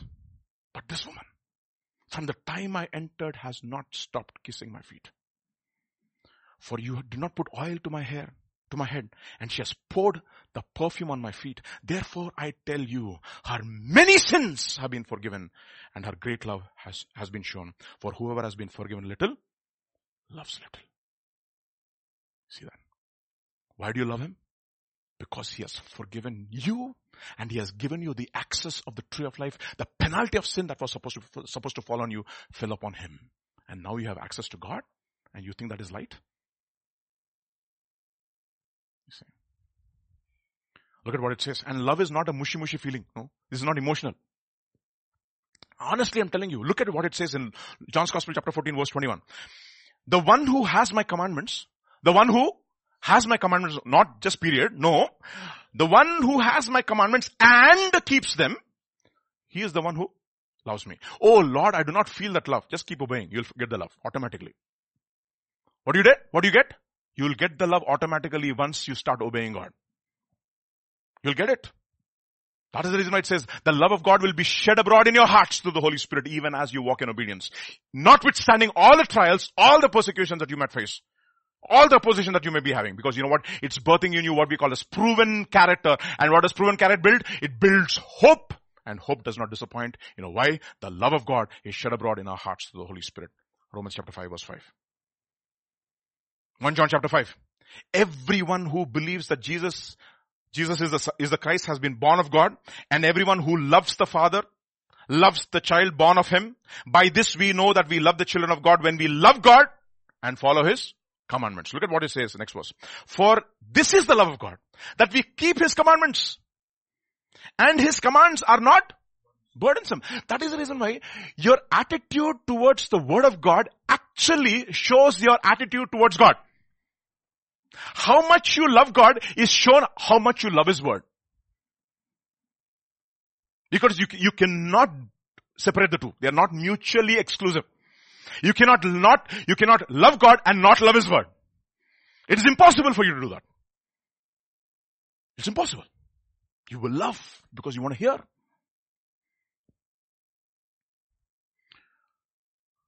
Psalm 119 verse 47. Look at what he says. This is a man who loved God. Just see how he loved his word, his relationship with the word. And I will delight myself in the commandments which I have loved. Can anybody delight in commands? Hmm. I have loved. I delight in them because I loved those commands. Read the next verse together. Psalm 119 verse 48. My hands also will I lift up unto thy commandments, which I have loved. And I will meditate in thy statutes. Why you meditate upon your girlfriend or your boyfriend? Because you love. Simple. And you keep on reading the same letter over and over again because you love. Why you preserve all those paper, all those letters? Because you love. There are three genres in literature. I told you, no? There is called Vedam. There is Puranam. There is Kavyam. What is that? Vedam, Puranam, Kavyam. Vedam means law. We have the law. Puranam means story. We have the story. And Kavyam means poetry. You know what the Bible says? Uh, you know, you know, one, one man says, you know what? Vedam speaks to us like a king. You have to do this and this only you have to do. Story speaks to you like a friend. Are you do this, Ray? It will be well with you. You know what? Poetry speaks to you like a, like a lover. And you know what is the best thing? It's, one guy says, you know, poetry speaks to you like a girlfriend. And what, whom do you listen to? All three genres God uses. And what is the genre you like the most in the, in, in, in, the, in the entire Bible? Tell me. Tell me, tell me, tell me. Psalms. Huh? Why? Poetry. Poetry has a way of expressing thoughts, which is remarkable. That's the highest form of literature. That is the reason why he says, we are God's word. Poema, workmanship, the highest form of literature. We are God's love letter. Mm-hmm. Love. Next verse. Psalm 119 verse 97. Oh, how I love thy law. What is that? Genesis, Exodus, Leviticus, Numbers and Deuteronomy. Come on. Come on, come on, come on, come on. Come on. Oh, how, how is it you can love the law unless you love the person who has given the law? It's impossible to love the law unless you love the lawmaker. It is impossible. And the lawgiver. It is impossible. It is my meditation all day. Mm-hmm. See, examine your thoughts. You'll know how much you love God. Examine your thoughts through the day. Psalm 119 verse 113. I hate vain thoughts. Look at this. I hate vain thoughts, but thy law, what do I do? I love. I love. Look at what he says in Jeremiah chapter 4, no? Jeremiah chapter 4. Oh, Jerusalem, wash your heart from wickedness that you may be saved. How long shall evil thoughts, vain thoughts lodge within you? You've given them nice, free accommodation. Rent free, they're occupying space in your mind. Other translation will use, will use, uh, this is the NIV. Jerusalem, wash evil from your heart and be saved. How long will you harbor? You know what harbor means, right? They have put what? Anchor. First Peter chapter 4, verse 1. Therefore, since Christ suffered for us in the flesh, arm yourselves with the same thinking. It's a, it's a thought process. Hmm? Psalm 119 verse 100, 119, like this. I, I like this again. Thou puttest away all wicked from the earth like dross. Therefore I love thy testimonies. Again, it's love. Psalm 119 verses 126 and 127. Just, just look at this man. I just want to show these verses so that you know, and you understand how this guy loved the word. This is David. It is time for thee, Lord, to work for they have made void thy law. That's exactly what is happening in the word. They have made the law of God void. Therefore, I love thy commandments above gold and above fine gold. Psalm 119 verse 132. Look thou upon me and be merciful unto me. Why should I, why should I be merciful unto you? As thou usest to do unto those that, what? Love thy name. Psalm 119 verse 140. Thy word is very pure. Therefore thy servant loveth it. See that? 119 verse 159. Consider how I love thy precepts. Quicken me, O Lord, according to thy loving kindness, because I love thy precepts. 163, last verse. I hate and abhor lying, but what? Thy law do I love.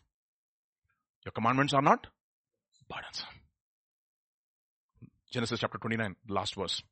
Then Laban said to Jacob, because you are my relative, should you therefore serve me for nothing? Tell me what shall, what shall, what shall your, what, what shall your wages be? Now Laban had two daughters. The name of the older one was Leah and the name of the younger was Rachel. And uh, naturally, you get attracted to, yeah, Rachel. By the way, you know what uh, Rebecca means? Ensnarer. That's exactly what it means. It's, a wrong, wrong choice for a girl's name, okay? By the way, just, just, just, just by default, okay? And Leah's eyes were weak uh, but Rachel was beautiful in figure and appearance. Now Jacob loved Rachel. So he said, I will serve you seven years for your young, younger daughter. Rachel. Everybody is all yours. See? Lavanangana andarku hmm? Laban said, it is better that I give her to you than to give her to somebody else. No, he didn't say I will give, it, give her to you. He never made any promises like that. It is better for me to give her, give her to you. So Jacob served seven years for Rachel. How many years? Seven years. And they seemed to him like only a few days. Why? Because of his love. Now for a Rachel, you can love like this. And you know what Paul says? Are the light and momentary affliction is storing for us a far more eternal weight of glory. While we look at things which are not seen. So what is the whole purpose of the, of the commandment? That you love Him. Exodus chapter 19, let's visit our verse once again so that we'll not forget from where we came. Hmm? Then the Lord said to Moses, go to the people and consecrate them today and tomorrow and let them wash their clothes and let them be ready for the third day. For on the third day, I will come upon Mount Sinai in the sight of all people. So how do you wash yourself and be ready? By allowing yourself access to the tree of life. The very life of God when it starts to begin manifest in you. And especially in the final thing when you love Him. So five things we looked at. What's the first thing? Coming back to God in repentance. Second thing? What is the second thing? What is that second thing? You forgot, I forgot. remember, remember. Yeah? Offering your, the instruments of your body as instruments of righteousness. Third one? For God. Get those, get those, get those five things I showed you. Five things, no? Five things. I always look at five, seven, ten, and twelve. If I have time for twelve, I can, I can show you twelve. But five things. Keep these things, five things in your mind. First thing, understand this. Come back to God in repentance. That's the first place. Start with repentance. Offer the instruments of your body as instruments of righteousness. Okay. Third, hope deferred makes the heart sick. But, but that when the, when the, when the desire comes, it's a tree of life. Keep your eyes on the seen and not on the, uh, I would say unseen and not unseen. Final, final thing, the fifth thing, ask God to give you the genuine love for His word. And when you keep His word, it will not be burdensome. Only when you love His commands and not just obey it out of sheer as, as a slave, but not as a son. Okay? Five things. You keep this in mind. And when you do this, the word of God will continuously cleanse you and you will be continuously sanctified. And one day you will be a bride ready, gloriously apparelled without spot and wrinkle for our master, for our Lord and Savior, Jesus Christ. Amen. Let's pray. Close our eyes and let's pray. It's been time. It's quite some time we spent. So let's start off this seventh month. Seventh month Lord, have mercy. Have mercy upon us, Lord. Enable us to love you. Enable us to love you, Lord. Enable us to love you, Lord. Love you, Lord. Pour your love into our hearts, O Lord. Enable us to love your word. Love your word, Lord. Love your word. Just not just listen to it, just love it, Lord. And obey it, O Lord. Obey your word and love your word. Let it go together. And if you love me, your word says, we will keep your commands and your commands will not be burdensome. This love is impossible, O Lord, unless you give us that love. And this love, Lord, has to be guarded. For if any man loves this world, the love of the Father will not be in him. That's what your word says. Enable us to guard that, that love for you without leaking it away by pursuing things which are temporal. Like Demas, who loved this present age and forsook the higher calling which was in Christ Jesus. Because he looked at the temporary and not on the eternal. Grant us grace to that and we pray. We thank you, Father. We praise you. We worship you. We give you glory. For in Jesus' name we pray. Amen. See you all in the evening for our Q&A session.